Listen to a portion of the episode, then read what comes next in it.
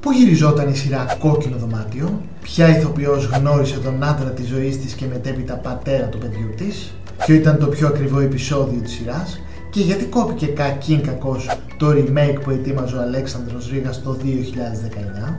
Αυτά και άλλα πολλά στο σημερινό αφιερώμα στην περιβόητη Κόκκινη Σουίτα.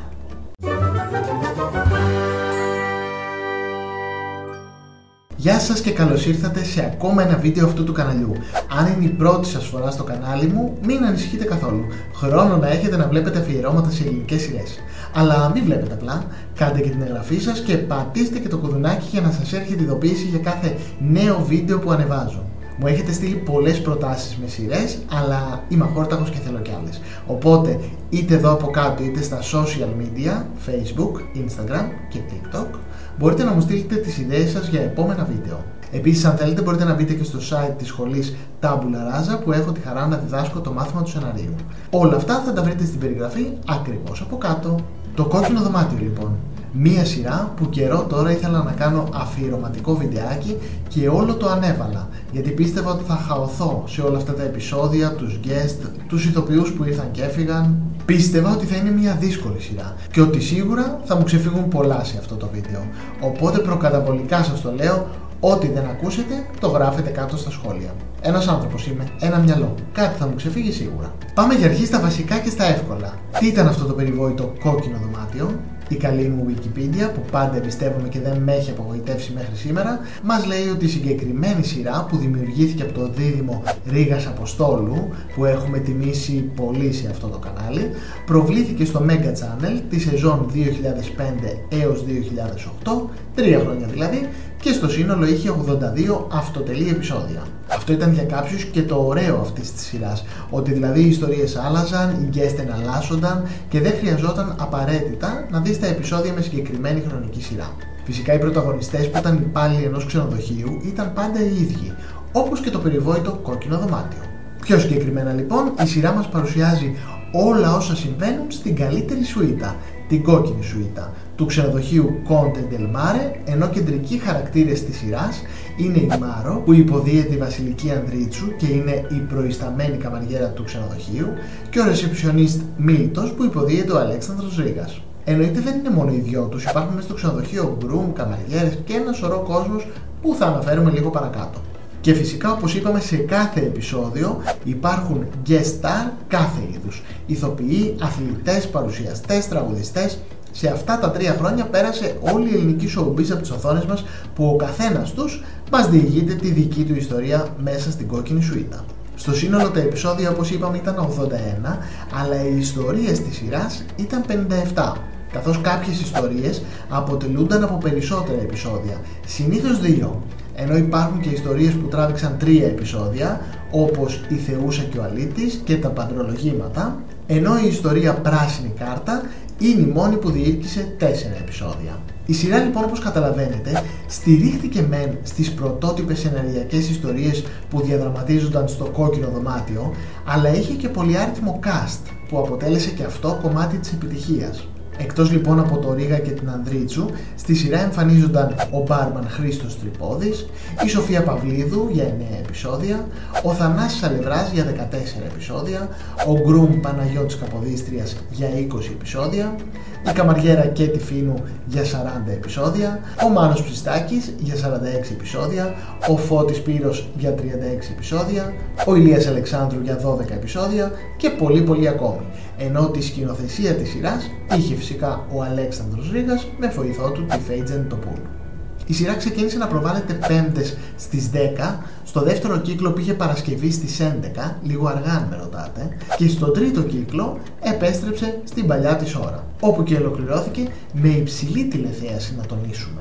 Και έκτοτε παίζεται ανελειπώς και ανεξαιρέτως σε επανάληψη και συνεχίζει να σημειώνει υψηλές τηλεθεάσεις. Έτσι το 2013, πέντε χρόνια μετά την ολοκλήρωση της σειράς, άρχισαν δειλά-δειλά κάποιες πρώτες συζητήσεις για επαναφορά της σειράς. Κάτι που τελικά για άγνωστο λόγο δεν πραγματοποιήθηκε. Όποιος ξέρει γιατί, ας μας το γράψει κάτω στα σχόλια. Αλλά και το 2019, προ-COVID, ο Αλέξανδρος Ρήγας, μόνος του αυτή τη φορά, έγραψε μια παρόμοια τηλεοπτική σειρά με τίτλο Room Service Please, που επρόκειτο να προβληθεί από τον τηλεοπτικό σταθμό Sky. Τα γυρίσματα είχαν ξεκινήσει, είχαμε μάθει και κάποιους από τους ηθοποιούς όπως ο Μιχάλης Ιατρόπουλος, ο Παντελής Καναράκης, η Βαλέρια Κουρούπη, ο Κώστας Καραφώτης. Αλλά η σειρά δεν είχε και την καλύτερη τύχη από την αρχή της κιόλας. Εκτός από τις προστριβές που υπήρχαν με τον έτερο δημιουργό Δημήτρη Αποστόλου, που δεν ήθελε να υπάρξει αυτή η σειρά, καθώς όπως έλεγε ήταν μια αντιγραφή της παλιάς σειράς που κατά το ίμιση του άνοικε, ενώ εδώ δεν θα είχε κάποιο ρόλο. Υπήρχαν και εσωτερικές προστριβές, καθώς τα επεισόδια ήταν ανολοκλήρωτα, καθυστερούσαν πολύ στο μοντάζ, κάποια ξαναγυρίζονταν γιατί δεν ήταν τόσο αστεία. Υπήρχαν όπως καταλαβαίνετε διάφορα προβλήματα. Και ενώ η πρεμιέρα της σειράς είχε προγραμματιστεί για τις 26 Σεπτεμβρίου του 2019 και είχε βγει και αντίστοιχο τρέιλερ, τελικά δεν προβλήθηκε ποτέ με το δημιουργό να ακολουθεί τις νομικές διαδικασίες. Αλλά ας ξαναγυρίσουμε στο αυθεντικό κόκκινο δωμάτιο που γυριζόταν σε στούντιο της Παιανίας και όχι σε κάποιο ξενοδοχείο όπως πολλοί νόμιζαν τότε. Φυσικά τα εξωτερικά πλάνα ήταν πλάνα από ξενοδοχείο και συγκεκριμένα το βουλιαγμένη switch στη βουλιαγμένη αλλά και το aqua marina στο μάτι. Και πάμε να θυμηθούμε μαζί κάποιους από τους πολλούς guest. Φυσικά δεν μπορούμε να τους πούμε όλους, οπότε έχω ξεχωρίσει εγώ κάποιους συγκεκριμένους και στα σχόλια μπορείτε αν θέλετε να μου γράψετε τον δικό σας αγαπημένο.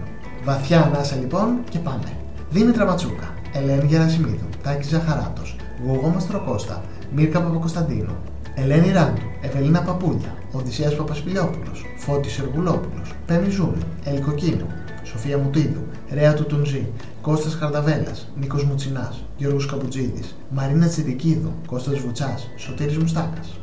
Α, επίσης, να μην ξεχάσω να σας πω ότι η συγκεκριμένη σειρά είχε μεγάλο κόστος παραγωγής και συγκεκριμένα υπήρξε και επεισόδιο που κόστησε μέχρι και 90.000 ευρώ. Δεν τα λες και λίγα. Ενώ φυσικά οι πιο ακριβοπληρωμένοι ήταν ο Ρίγος και ο Αποστόλου.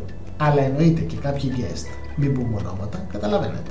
Και φυσικά υπήρχαν και επεισόδια που ξεπερνούσαν κατά πολύ το budget της σειράς, όπως το επεισόδιο με τίτλο «Λίγο κόκκινο πριν το κόκκινο», με τη Σπεράντζα Βρανά, τη Χρυσούλα Διαβάτη και την Τάνια Τρίπη, όπου όλο το σκηνικό του ξενοδοχείου άλλαξε εντελώς και έγινε ένα μπορντέλο του 50. Αλλά και τα δύο τελευταία επεισόδια με τον Κώστα Χαρδαβέλα. Επίσης υπήρξαν και πολύ πρωτοεμφανιζόμενοι ηθοποιοί στη σειρά, που τώρα πια είναι καταξιωμένοι ηθοποιοί, αλλά υπήρξε και ένας μεγάλος έρωτας. Η πρωταγωνίστρια Βασιλική Ανδρίτσου, η φωνακλού Μάρο, που αγαπήθηκε πολύ από το κοινό, αγαπήθηκε πολύ και από τον κάμεραμαν Νίκο Σιμεωνίδη και έγιναν ζευγάρι. Όπως έχει δηλώσει η ίδια στην εκπομπή του Νίκου Μουτσινά πριν τρία χρόνια, εκεί γνωρίστηκαν και το κόκκινο δωμάτιο έγινε για να γεννηθεί η κόρη τους. Πολύ σωστά μας τα λέει η Μάρο. Αλλά εγώ θα πω ότι έγινε και για να περάσουμε καλά, να διασκεδάσουμε, να ξεχαστούμε, να γελάσουμε, να ακούσουμε ωραίες ιστορίες και σε αυτό ευθύνονται όλοι οι συντελεστές. Βλέπετε τα γυρίσματα όπως πάντα ήταν πολύ ωραία και εξοδοτικά. Και όποιος έχει δουλέψει με τον Αλέξανδρο Ρίγα ξέρει πόσο τελειομανής είναι. Αλλά ξέρει επίσης πως είναι ένας σκηνοθέτης αρχηγός που δίνει χώρο στους ηθοποιούς και τους ενώνει σαν μια οικογένεια. Και για τρία χρόνια αυτοί οι άνθρωποι ήταν μια οικογένεια που περνούσαν καλά στα γυρίσματα και αυτό έβγαινε προς τα έξω. Να, εδώ ας πούμε. Μπορείτε να δείτε πόσο καλά περνούσαν. Το βλέπετε αυτό το χέρι; Ναι. Βλέπετε σταθερότητα, έλεγχο και σιγουριά; Ναι. Ε, λοιπόν, εγώ πυροβόλω με αυτό. Με το άλλο. Με ποιο από τα τρία; Βλέπετε σταθερότητα, έλεγχο και σιγουριά; Ναι. Ε, λοιπόν, εγώ πυροβολώ με το άλλο.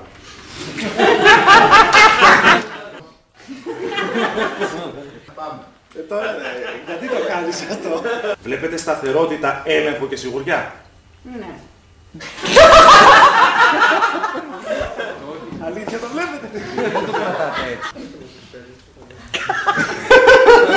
Έλα, τέλος παιδιά, το έχω. Πάμε, έλα. Το βλέπετε αυτό το χέρι; Ναι. Βλέπετε σταθερότητα, έλεγχο και σιγουριά; Ναι. Ε, λοιπόν, εγώ πυροβολώ με αυτό. Γιατί μπορώ να το πω. Το βλέπετε αυτό το χέρι; Ναι. Βλέπετε σταθερότητα και σιγουριά; Ναι. Ε, λοιπόν, εγώ πυροβολώ με το άλλο. Ναι.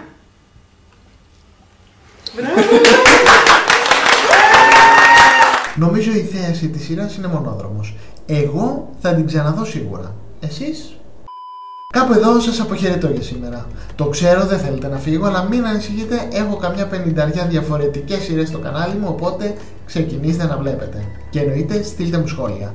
Και αν θέλετε να με στηρίξετε και να συνεχίσω να φτιάχνω βιντεάκια, ο τρόπος είναι απλός και η δύναμη στο χέρι σας. Εγγραφή, like και share σε φίλους και γνωστούς για να μεγαλώσει κι άλλο η παρέα μας και να μπορώ να κάνω βίντεο ακόμα πιο συχνά. Και αν θέλετε ακούστε με και στο Spotify ή σε όποια πλατφόρμα ακούτε podcast. Α, και μην ξεχάσετε τη σχολή Tabula Rasa, όπου μπορείτε να βρείτε άπειρα σεμινάρια, εγκληματολογία, γραφολογία, σκηνοθεσία, ποίηση, υποκριτική, stand-up comedy, ό,τι μάθημα θέλετε για μια δημιουργική απασχόληση.